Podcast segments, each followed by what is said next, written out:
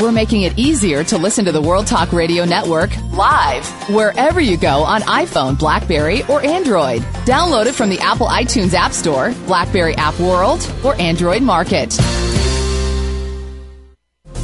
The following program is being brought to you on the World Talk Radio Network.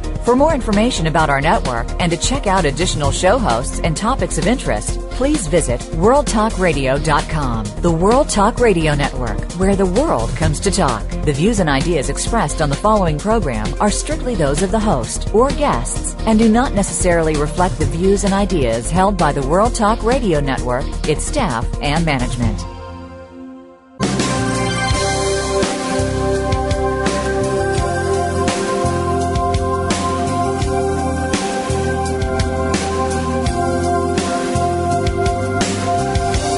Welcome to the Sharon Kleyne Hour Health, Environment, and the Power of Water. What you hear in the next hour could very well save your life. Now, here's your host, Sharon Kleyne. I want to invite you to listen to the Sharon Kleyne Hour Power of Water. And a new focus that we have, as you've, I would hope you'd notice, we've had some press releases on the shuttle and what has happened with our space shuttle and its exploration and um, we're encouraging people not to let that quit stop. We want to continue that space exploration. I'm a total believer that the planet Earth is affecting the whole solar system because we have the water. The water is vital to all life on Earth and to what is happening in the environment, how dry you are, how the de- dehydration diseases, what is happening with climate change is what is happening with the Earth's position with the solar system let's use our common sense and think. The solar system and the earth living together, but we have the water. Let's try to understand what we must do to, to be more proactive on what, how we're going to live on the earth with its changes. And it'll change forever. We're changing. Life is changing. The blade of grass, the droplet of water, it's changing. How can we learn to live with the planet Earth and its life in the solar system. It can be a lot of fun to study. And the Sharon Kleyne Hour started over four years ago, learning what we can do together, the excitement of getting out of bed every day and living a life of that moment that belongs to you. And the freedom of all life on earth is taking that moment mentally and doing what is best for your health. Today we have on our show Dr. Eula Jurkunas. She's from in Boston. She's the assistant professor of ophthalmology at Harvard Medical School. She has been involved in research for so long. I've been very excited about getting her on because she has some exciting new news developments. And then I'm going to bring up something that I think that we ought to be contributing to is more research in stem cell, what she is doing. Our second guest today is uh, Dwayne Cecil, PhD, who's the director of the Western Regional Climate Services of Research. He's been with NASA, U.S. Geological Survey, and have we learned a lot from Dwayne. We just did the press release with him and um, the blessings of the NASA group on what we, we needed to do to get our uh, message out there about what is happening with exploration with the planet Earth and the solar system. Uh, we're going to take a moment from our sponsor, Nature's Tears Eye Mist. Biologic Aqua is the founder of Nature's Tears Eye Mist, the only method of 100% natural tissue culture grade of water with just a mist to supplement the tear film every day at your fingertips, very empowering you with your own humidifier. Hold, hold the Nature's Tears Eye Mist at your fingertips and mist whenever you feel necessary for a humidifier at the eyes. We'll listen to our sponsor and we'll be right back with Dr. Jurkunas.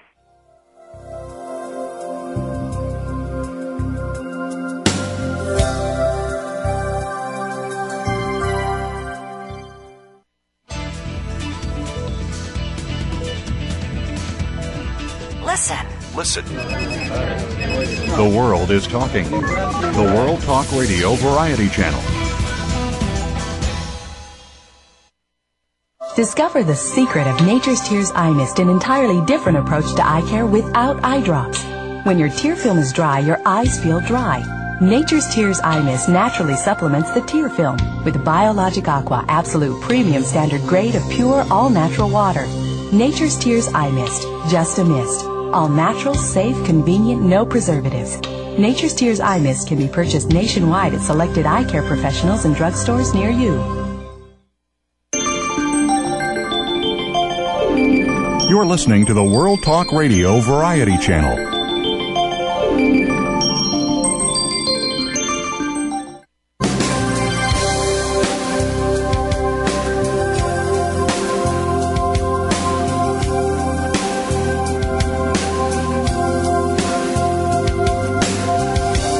Listening to the Sharon Kleyne Hour Health, Environment, and the Power of Water.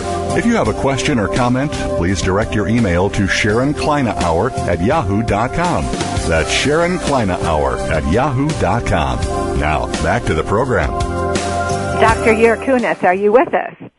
Yes, Sharon. Uh, thank you very much for having me. Well, thank you for taking the time, and I know how busy you are, but I knew this was going to be a very exciting, very valuable time together because you have been very much involved in a new direction of in eye research, and uh, we have been able through the years been able to report finding out that in time that blindness, eyesight problems are going to be by 1930, 1930, 2030 extremely out of control if we don't get more proactive. And people like yourself, doctor, have been very proactively dedicated to trying to figure out what you can do to slow down the problem so people get do become more proactive. Before we begin today with the announcements you're going to make and the research, research you're doing, tell us a little bit about you personally. We like to get to know why did you why are you doing what you're doing today? How did you get where you're at? You personally. Absolutely. Uh, well, um, Sharon, it's so exciting to be here on the show.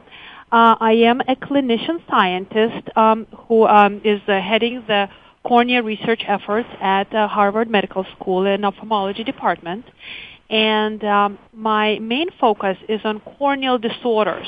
Cornea is the clear um, outer lining of the eye, which focuses um, our um, light uh, into the, onto the retina and it is very important to keep that cornea very clear and hydrated. So that goes along with your uh, work on uh, water because uh, when the eye is dry, uh, the cornea becomes uh, really um, uh, ir- irritated uh, and is somewhat opaque.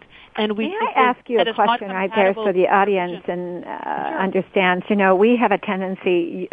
You're so close to the subject and when you're saying the cornea, now I, we've had doctors on from different backgrounds like yourself, and we've talked about from the moment the baby was born, entered in that delivery room, the eyelid opened, and that cornea becomes exposed where the skin is not covering it all day long.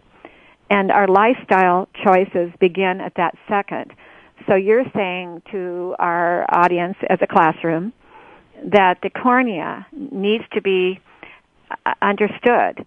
There's a water table in that surface, and doctor, you'd be surprised how many people do not know that the surface of their water, the surface of the eye, has water. Absolutely, it's a tear film, and actually, that is the main refractive power of the eye, where the tear film and the cornea and the air hit that interface. So uh, it is extremely important to have good hydration uh, of the tear film, and that is only compatible with good vision, good hydration of the cornea. And so many problems that ail people, such as irritation, uh, burning of the eyes, feeling tired, that is a lot of times coming from dryness and um, desiccating stress onto the cornea. Mm-hmm. Now, I wanted to mention to you there something else that a lot of people had not understood. And in the womb, the brain and the eyes connect together. Can you imagine when the brain is 80 to 90% water and then all of a sudden you're living with what you just said, the air you're breathing and the air is changing itself. Everywhere we go, the air is changing.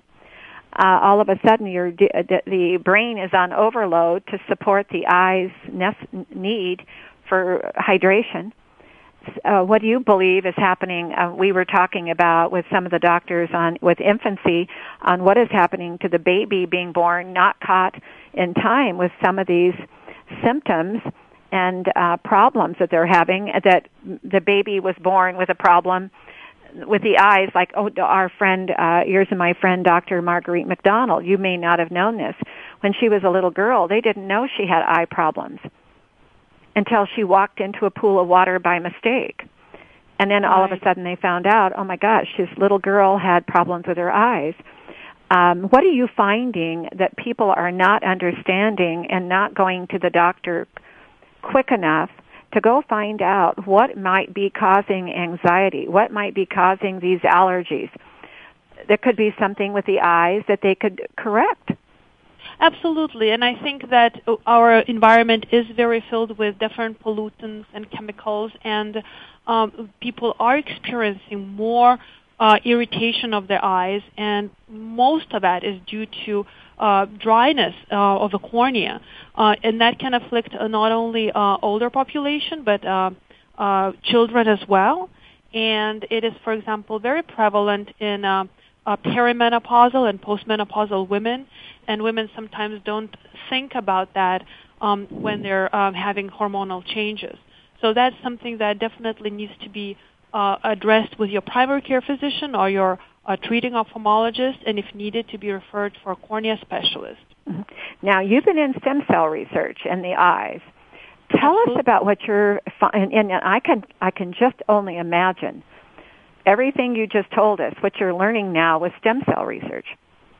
Well, stem cells are very interesting. They are actually cornea has its own stem cells, and they're not the same as what we hear about embryonic stem cells. So these are very different. These are already uh, stem cells that have committed to be corneal cells.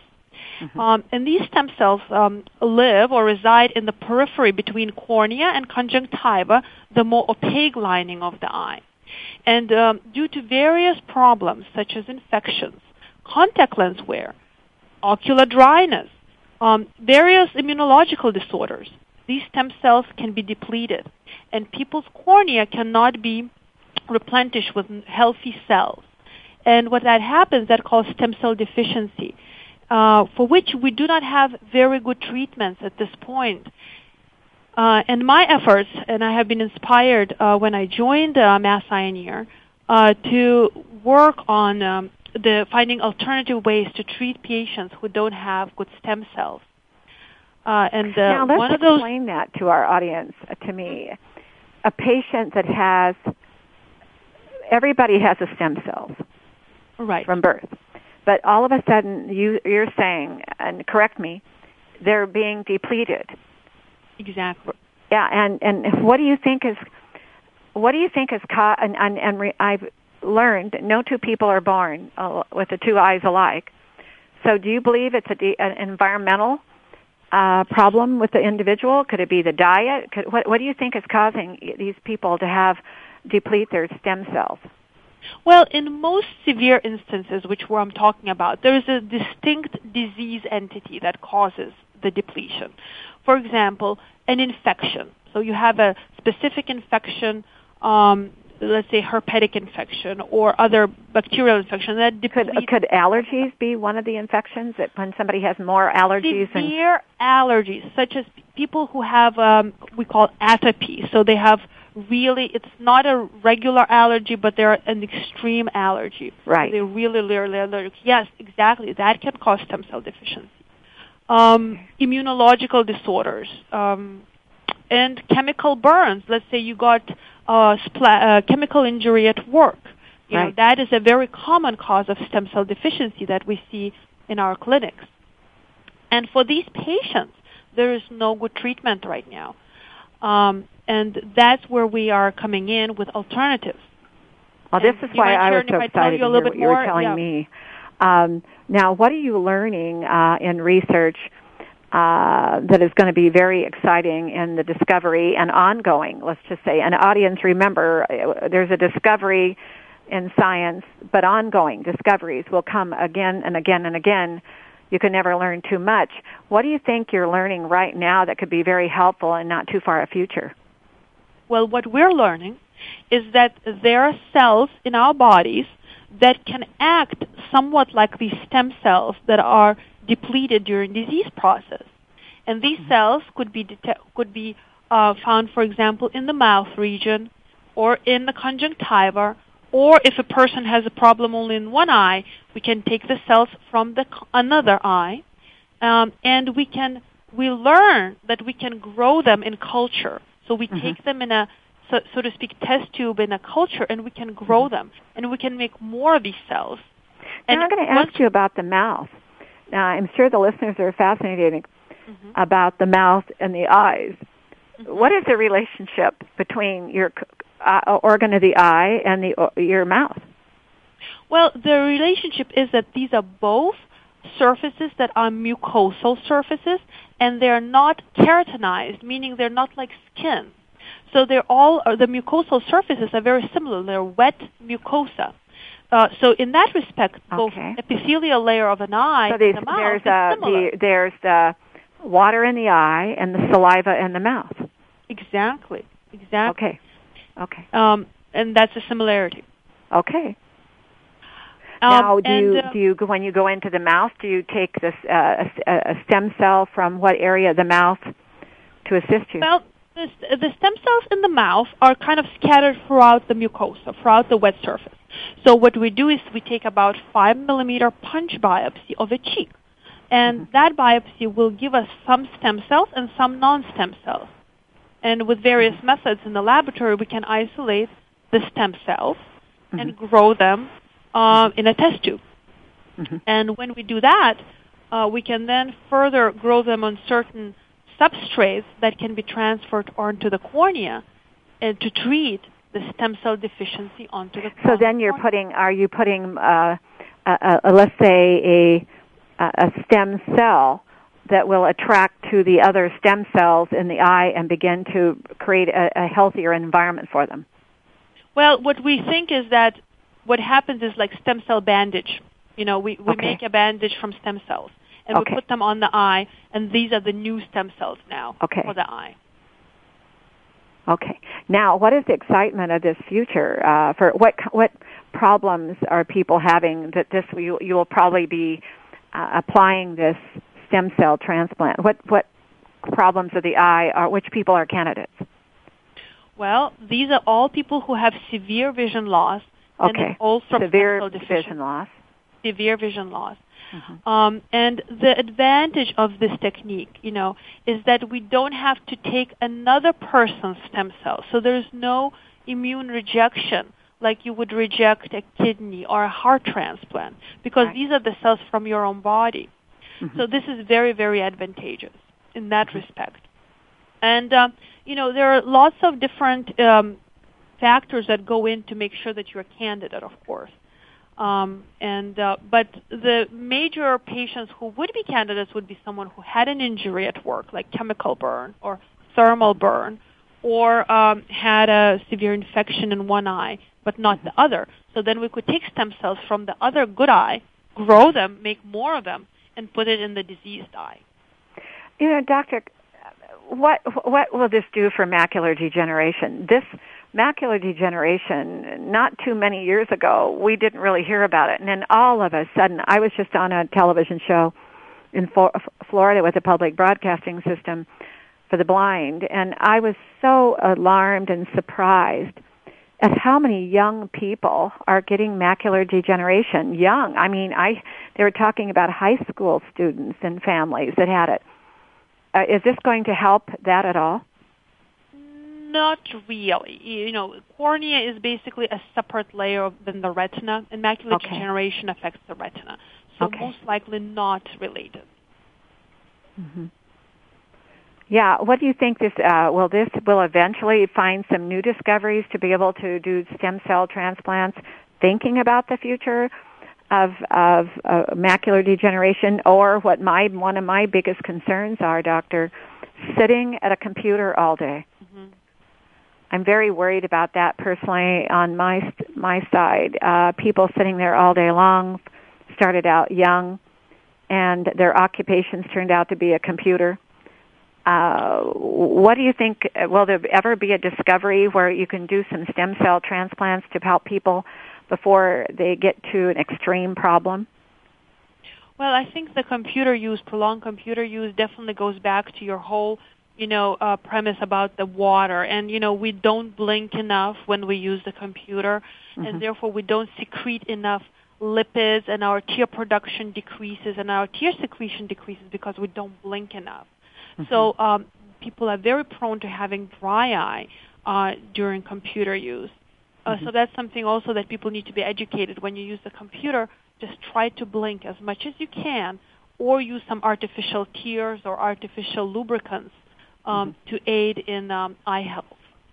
Absolutely. Mm-hmm. Yeah, I was talking to somebody recently, and he'd been on a computer since high school.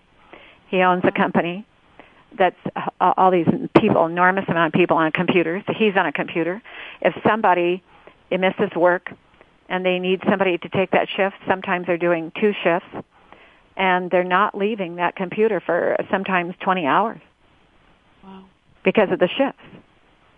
And uh, to me, that's the future of, I'm hoping uh, that there's some breakthroughs in stem cell studies that maybe uh, can correct some problems before they get serious more proactively. Is there anything else you'd like to educate our, our uh, listeners about how to take better care of their eyes, be more proactive?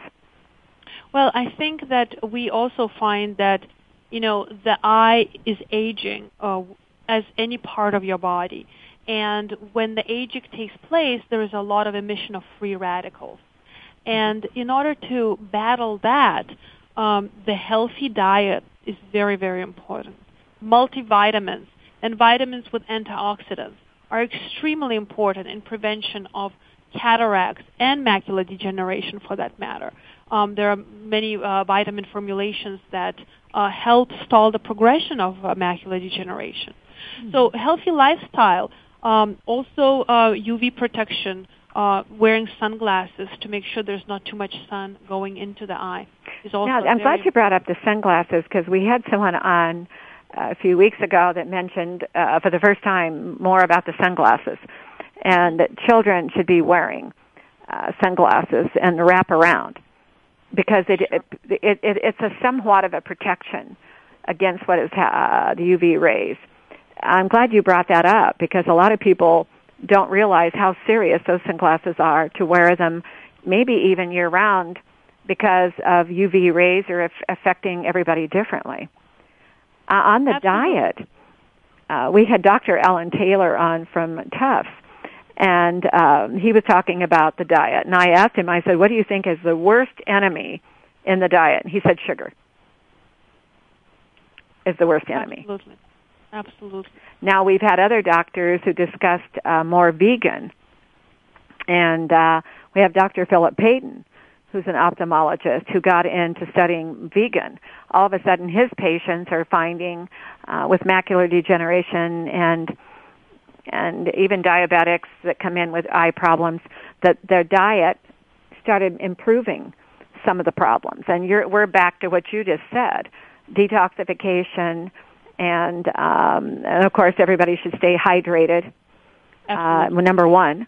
But uh, what about sleep, doctor? Have you ever done very much study on when people are not sleeping well? Well, I think that studies have done um, that. You know, sleep definitely boosts our immune system, and uh, I would say that it probably same applies to the eye. That good sleep will prevent uh, you from getting maybe these um, diff- different infections and so forth. So I okay, would back to the infections. yes, uh, mm-hmm. for good sleep. Mm-hmm. Now, on your stem cell research, do you believe in time that there could be a discovery that could that it'll be stem cell studies will be uh, uh transplants will be more common?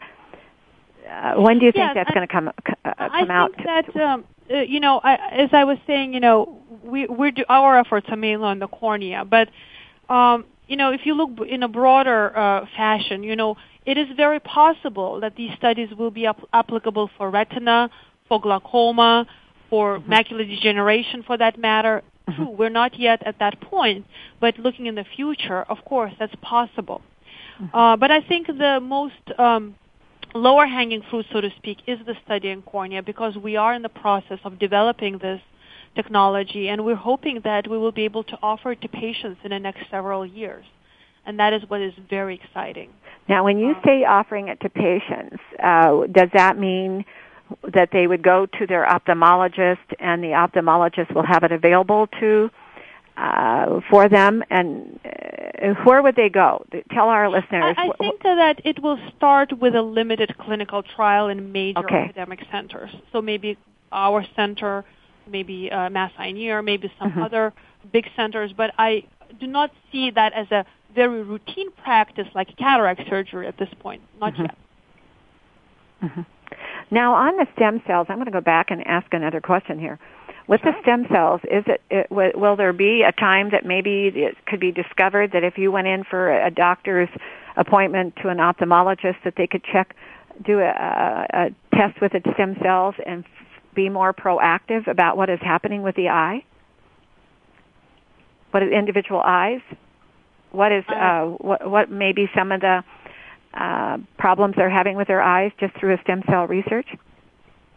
I think so. I, I think that goes more towards you know personalized medicine. Maybe we will be able to predict better of mm-hmm. what ailments will afflict that patient in in particular. That mm-hmm. is quite possible. Um, definitely that, but that seems to be a little bit uh, out there in the future at this point. Mm-hmm. Now we've known in our studies uh, and people we've had on the show that one of the most the, the most pro- problem difficult locations of the earth is in China. Have you done any have you ever gotten any reports about what is happening because of the pollution in China that is affecting people in their eyes much more serious than we're even having here in the United States. Have you had any reports on that?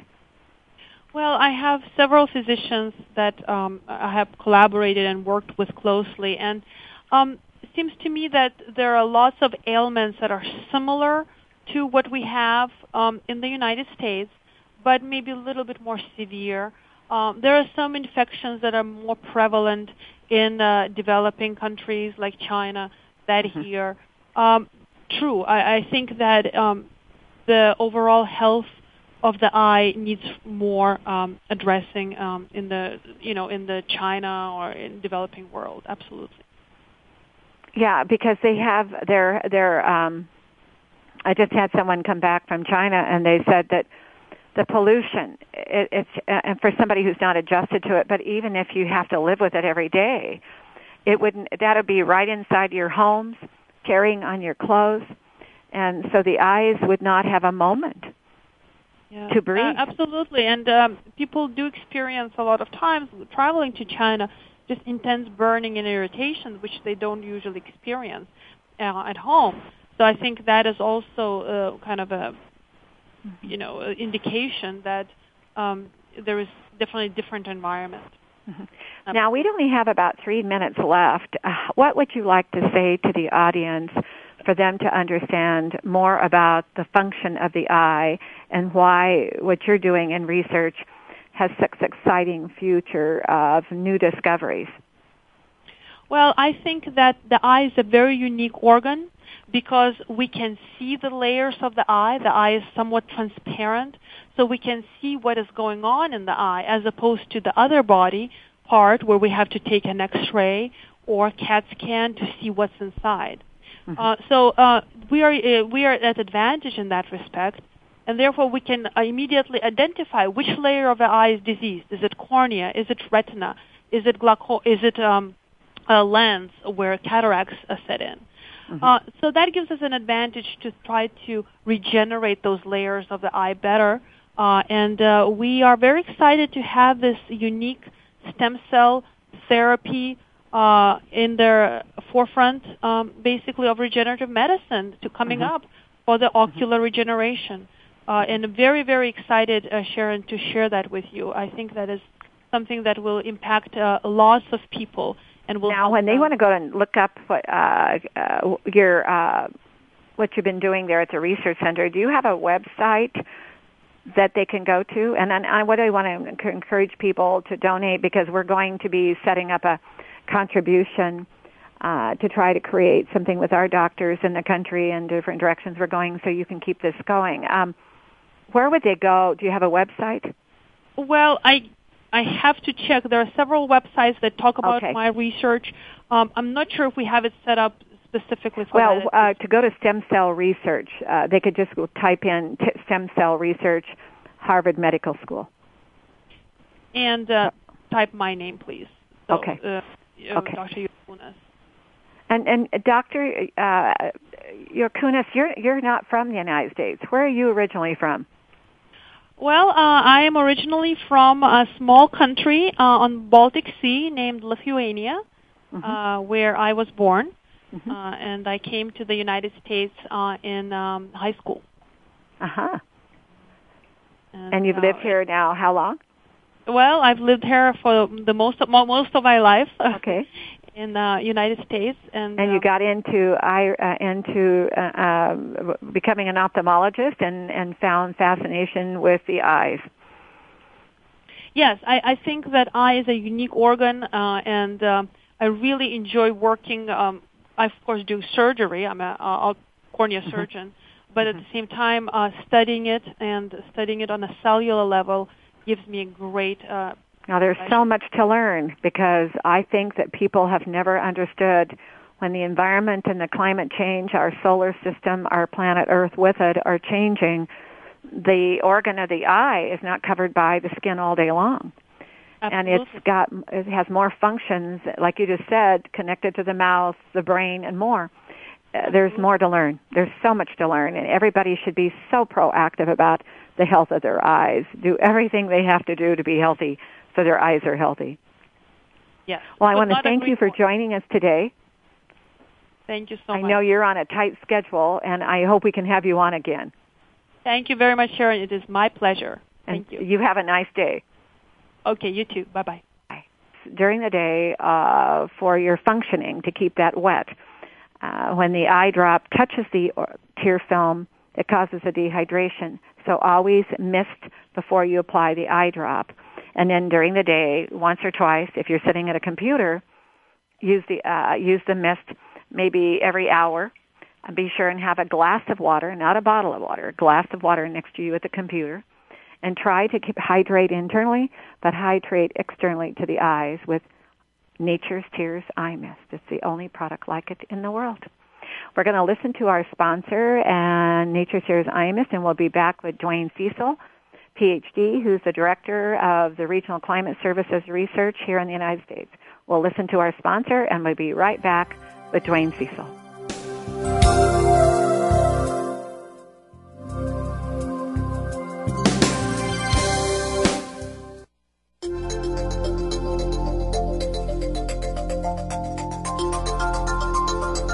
The World Talk Radio Variety Channel, where the world comes to listen and talk.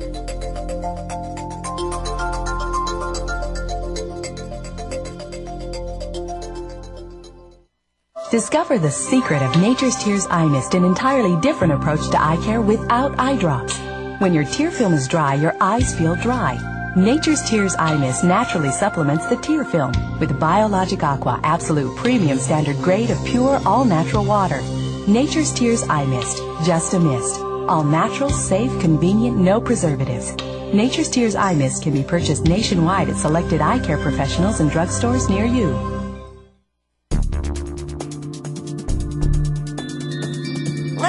Listen. The world is talking. The World Talk Radio Variety Channel.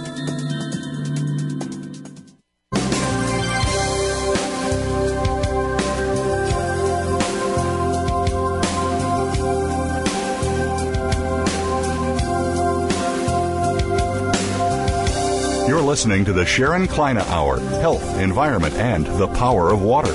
If you have a question or comment, please direct your email to Sharon Kleyne Hour at yahoo.com.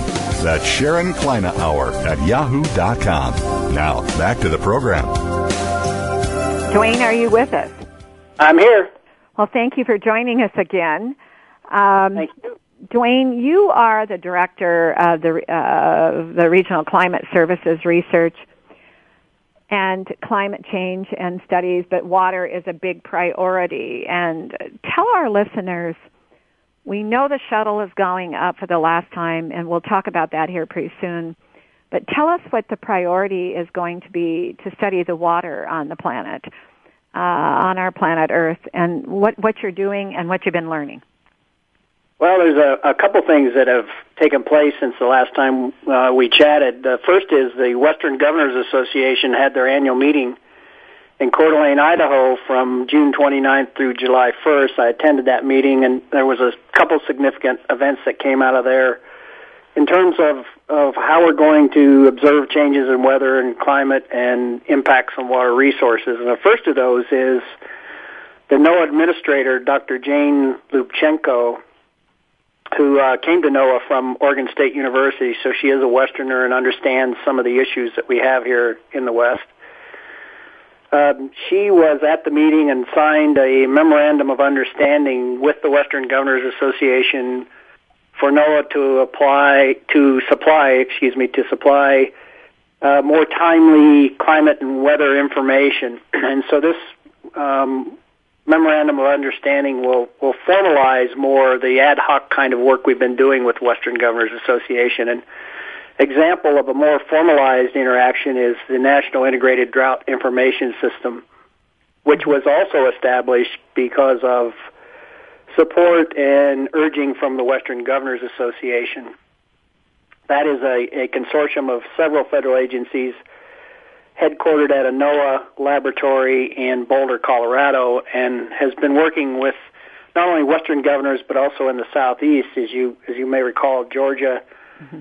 has been um, in the last few years been suffering from drought conditions. So we've been providing information to decision makers in Georgia as well. So this MOU on climate services with Western governors that was signed last uh, two weeks ago now. Explain what that means, DeWayne. Um, we know those of us would think that our our uh, weather reports, climate reports um, that we're listening to, that we take, we almost joke through the years.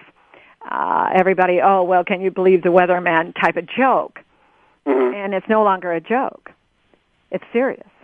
No, absolutely. It's, right, very... it's changed. we are no longer going to be, and, and the weather person is not joking. They are seriously giving us a report, but they only have so much available to them to make the report. Well, and uh, exactly, and what this memorandum of understanding will allow us to do is is to put people and resources on call for Western governors' uh, science staff. Mm-hmm uh, in, in cases of, of severe storms and, and weather events and things that we see coming up because we have the observations from satellites and from ground-based observational networks and from our modeling efforts, computer modeling efforts, then what this memorandum of understanding does is it allows the governors to uh, put resources and people to the task, and it allows uh, NOAA to do the same thing so that we're not just answering phones and, and acting on an ad hoc basis. We formalize the the arrangement between the Western governors and NOAA so that we actually have people assigned to this on a regular basis. So we, we stay on top of it. It's more timely information. Now we're back way. to 50 states. I've always called, DeWayne, our 50 states in America. Our forefathers were ingenious to me.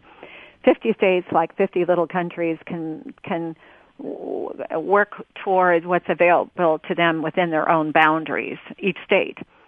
And, exactly. And we're finding that all these states, strangely, have a different climate. I mean, isn't it fascinating with your background in science as a PhD, having studied this? But uh, have you ever noticed that Idaho, Idaho, Iowa, Montana, everybody has a little different climate? And when yeah, the borders came along with those states, I don't think they were thinking about that. But here we no, are today. Here we right. are today, and uh, I think it's wonderful that the governors are doing this now with your your region um, um, with NOAA. You're able to go in and help them learn how to assign somebody to study and keep up with this. Because if they don't have somebody assigned within their state to study and keep up with that under a budget, and, and as we all know, states have to have a budget.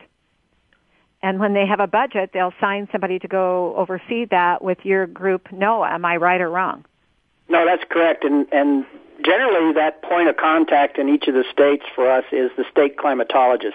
Okay. And the eight large western states that are Okay. within the western region, which which is in my purview, and NOAA's uh, western region purview, Uh-huh. each of those eight western states, uh, from Montana to Arizona and from Washington to California, each of those states has a state climatologist, and I work closely with them, Mm-hmm. um, not only providing them information, but getting information that they get from their people on the ground in each of those states, their observational networks in each of those states, and so we it's an exchange of information, an exchange of conceptual models of what we think's going on and what we think's going to go on in the future. So it's it's a two-way street, mm-hmm. and those are those are our contacts. And we actually next week the American Association of State Climatologists is meeting in Asheville, North Carolina, where NOAA's National Climatic Data Center, which is the office I work for, mm-hmm. is located in Asheville, North Carolina. So we're meeting all of the state climatologists there for their annual meeting at our National Climatic Data Center. So we we interact formally and on, a, on an ad hoc basis regularly. Uh, week in and week out, we communicate with the state climatologists in, in each of the states, not just in the West, but in all 50 states. Yeah, a- and you know, I mentioned the magic word called the budget. And uh it's people don't realize like when we had the Katrina happen or any all the anything can happen when it happens with nature even if you have forewarning if there's been no budget in place with extreme tragics what happened all of a sudden they're scrambling mm-hmm. for more money to deal with it where are they going to find it if there wasn't enough money in the budget? And I don't think people think that way do they DeWayne No, and and one of the things we're finding out with with weather and climate are many of the states because state many state budgets are are under even even more assault than the federal budget. Mm-hmm. Uh, many of the states are eliminating parts of their observational networks, and we've talked Oh about gosh, this before. We've talked that. about the climate satellites being eliminated from the federal budget. Uh, we now we're, we we can add to that. Some of the states are cutting their in, their in situ on the ground observational networks for weather and climate. and we can't do that. I mean, what are we? We've, you know, recently we just did this press release uh, on the water affecting uh, of Earth affecting the solar system and vice versa. Uh, what is the influence to the whole to the whole solar system? We have a responsibility as humans on this life in this Earth. We have to stay in check. And it isn't just for the fact that we want to survive the planet, but for people to be healthy, for people to survive. And look at the, at the unnecessary deaths that are caused when we're not prepared, being proactive and concerning. The budget is vital to each state and the, re, the responsibility to each state to take care of the safety of its citizens. No, you're absolutely right, and and it it's becoming even more and more of a challenge. Another piece of information that came out of the Western Governors Association meeting two weeks ago is that uh, the Joint Polar Satellite System, which we had not talked about up to this this point, Sharon, only only around the edges, we've been concentrating on the climate satellites from NASA, but the Joint Polar Satellite System which is a, a cooperative program between NOAA and the Department of Defense with NASA support. Um, we just learned that about a billion dollars has been cut from uh, the president's request for NOAA over the next couple of years, and what that means is You know, in the year that's the thing, 2016, when we eye. plan to I- I- launch a weather satellite, a polar orbiting weather satellite. Can we believe this? It it has been cut from the budget, and what that means is that starting in 2016, we may have up to a, a two-year data gap, which would set weather forecasting back about 20 years. And see, there's where I came from recently discussing with you and the world. This cannot be. This is the safety of our whole system here, our planet. And No, you're absolutely right, and- I have is they now where I come from too, DeWayne, for over t- for almost three decades, but I've been studying for over 20 years the changes of the planet and our health and dehydration diseases and causing us to become drier and drier and and why are these diseases so out of control when we are so advanced in in research with our health issues and more and hopefully the medications that these work these companies are coming up with to try to help people survive those diseases. But it's almost challenging because our climate and our planet is changing so much that uh, the concerns I've had in what's called the dehydration of the body is out of control because we are living on a plane, planet that we must study every day with what you and I have just said today that you cannot cut the budget. It's no different than don't cut the budget in your in your military performances in protections of the world and the planet. You don't want to cut your budgets in, in your research of what's going on in the solar system and the climate change. If you cut those budgets, there'll be more devastation. No, that's absolutely correct. And, and what we're what we're looking at with these budget cuts are um, are weather forecasts longer than three way, three days, three days to two weeks. We rely on the satellite data because you really have to have a picture of what's going on globally to make those three three day to ten, to two week forecasts. Yes. And so we're we're looking at a gap in those forecasts. excuse me, a two, uh, 18 month to two year gap because of these budget cuts. And, and we've also determined that, excuse me, for every dollar that's cut right now, if we reinstate these programs in the next year or two, it's going to cost us three to five dollars for every dollar that's cut now because you have we to have to rehire people and restart up programs, Start and up. so it's going to be even more expensive. And it's not only weather forecasts, but it's also emergency response that these satellites are exactly. used for. And so we're talking about hundreds of lives and and billions of dollars. You know, I think I think we're all learning the hard way on this uh, the whole planet that uh, waste has gone so many different directions of what that's not a priority of a focus. We've got to learn to focus what's the number one priority. Number one to me is for people to be healthier living on a planet with the solar system because we are getting very dehydrated. Where the climate is changing. We're dry. Uh, Cecil, by 2030, it's, pre- it's predicted that 30 odd million people are going to have macular degeneration. That's not counting diabetics, all the other diseases that are there. My concerns have been, what are we going to learn to be more proactive about a healthier planet, to be a healthier society all over the planet?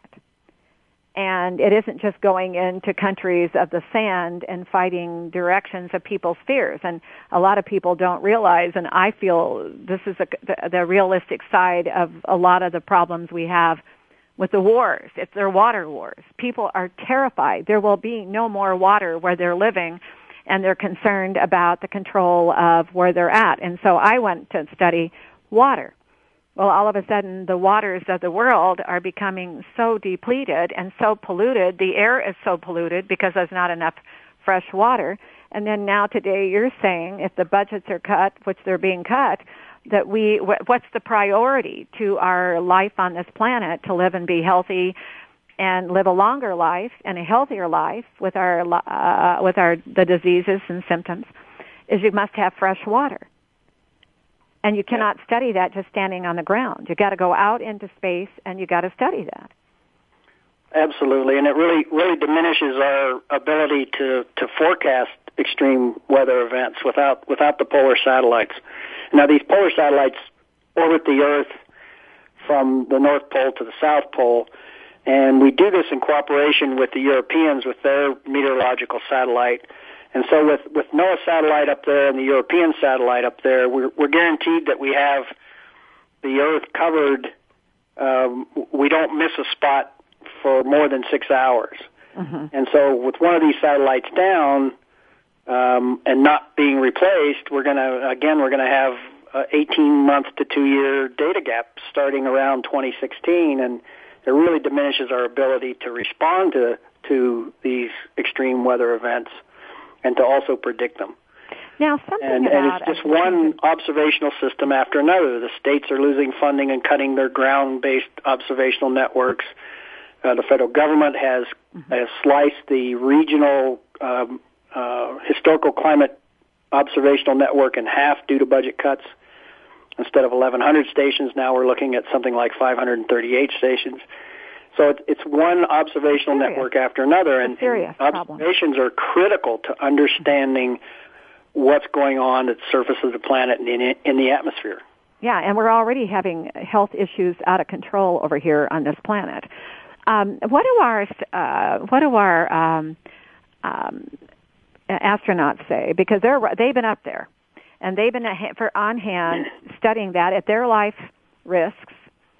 Uh, up there studying. What are their concerns about it? Uh, have you heard what uh, yeah, they're, they're quite concerned. Senator Glenn was just on on television the other day with the mm-hmm. the uh, launch of the the uh, last excuse me the last shuttle mission, the one that's up there now, and he's he's quite concerned, and and he's concerned not only about um, the International Space Station, but Earth observations. And I can tell you that many professional organizations, uh, the Western Governors Association, many of the uh, states that, that aren't part of the Western Governors Association, uh, many academic institutions are writing letters to Congress about mm-hmm. these impending gaps in observational networks. Mm-hmm. And we're planning to have at the American Meteorological Society's annual meeting in New Orleans in, in January of next year. We're planning on having a town hall meeting mm-hmm. on Earth observations. And we want to open that up to the public. One thing I'd like to do is provide a couple web links to you okay. for your listeners on your website. What are those web links? You can go get more information about what what these gaps are, what it means, mm-hmm. and what they as individuals can can do to respond to this this mounting crisis. And do you have? Uh, we'll get to web links, but what what is what is a uh, do you have a motto? What is a slogan? What are a couple of words? That are important for people to real quickly comprehend how serious this is. Is there a any slogans going on yet? Um, I, you know, I haven't seen anything like that. That's a, that's an interesting question. But well, you know, me, in, in my mind, our, with, our with Twitter? Earth observations, you just you, you cannot build conceptual models on how the natural systems work mm-hmm. without without observing what's going on in nature. Nature, and it's absolutely critical. Exactly, it's nature. It's on its own. Now, yes. what are the web links that you're thinking of? Well, one that I would would like to provide would be to the American Meteorological Society, mm-hmm. and you can see a letter that they prepared, I believe, two weeks ago, and and uh, passed mm-hmm. to uh, their congressional contacts. Okay. That's making its way now on on Capitol Hill. Okay. In Washington D.C., and you can see the letter that was prepared by the American Meteorological Society. I'd also okay, like well, to, we only um, have one minute left, and we'll do this again because there's we we would like to come up with a, a, description, a slogan that becomes catchy for people to realize we're all living with nature and we have to learn to live with it first before we learn to, to live with anything, right? Oh, I, I agree. I think that's critical, and I and you know we we have to band together uh, across all the sectors in this country uh, to start addressing how do we better understand what's happening in nature, and how do we how can we more quickly and efficiently respond to what's happening in nature. Well, you're dedicated. My gosh, are you ever dedicated? You've been with this a long time. How many years have you been studying all this? Um, August 14th was about a about a month from now is my 30th year with years. the federal government working in science. Well, thank you, thank you, because without people like yourselves, we'd be all out in orbit. thank well, you. Thank you for joining Appreciate what us you're again. Doing. Thank you again. Thank you. Have a nice day. You too. Mm, Bye Be well. Bye. What a show today. We had Dr. Your Kunis tell us with her background in global stem cell research and studying the surface of the eye, it must be kept moist, it must be kept wet, and when it's disturbed, it changes the uh, uh health of the eye. But uh, the first thing that came to my mind is the air is too dry. The problems we're living in must be studied every day with the environment. The atmosphere is changing. It will always change because Earth will be changing. It's part of a, of a solar system of change. We must learn to live every day with the planet, the nature of it. You personally get out of bed and think, I'm living today as an exciting hobby, as an adventure, but you're going to learn to be healthy. That is your task because if you're healthy, you'll be paying it forward for somebody else wanting to be healthy too. Let's join with DeWayne and Dr. Jurek Kunis and learn more about what is out there. Our visions are, must be healthy. Our lives must be healthy. Embrace your life, every precious moment, because it belongs to you and it's precious. But Earth is whispering, always leave a footprint. Don't say goodbye. Because if you don't, you'll protect this planet from the future. As the future will go on for eternity for your generations to come. It's your job, your everyday adventure. If you want to play games, make it a game to protect this planet forever, ever, ever. It's exciting. I will want to thank you for listening, and you be well. Bye. Thank you for listening. Join us next week for another edition of the Sharon Kleyne Hour Health, Environment, and the Power of Water. Mondays at 10 a.m. Pacific Time on the World Talk Radio Variety Channel. Remember to visit Sharon's website at SharonKleynehour.com.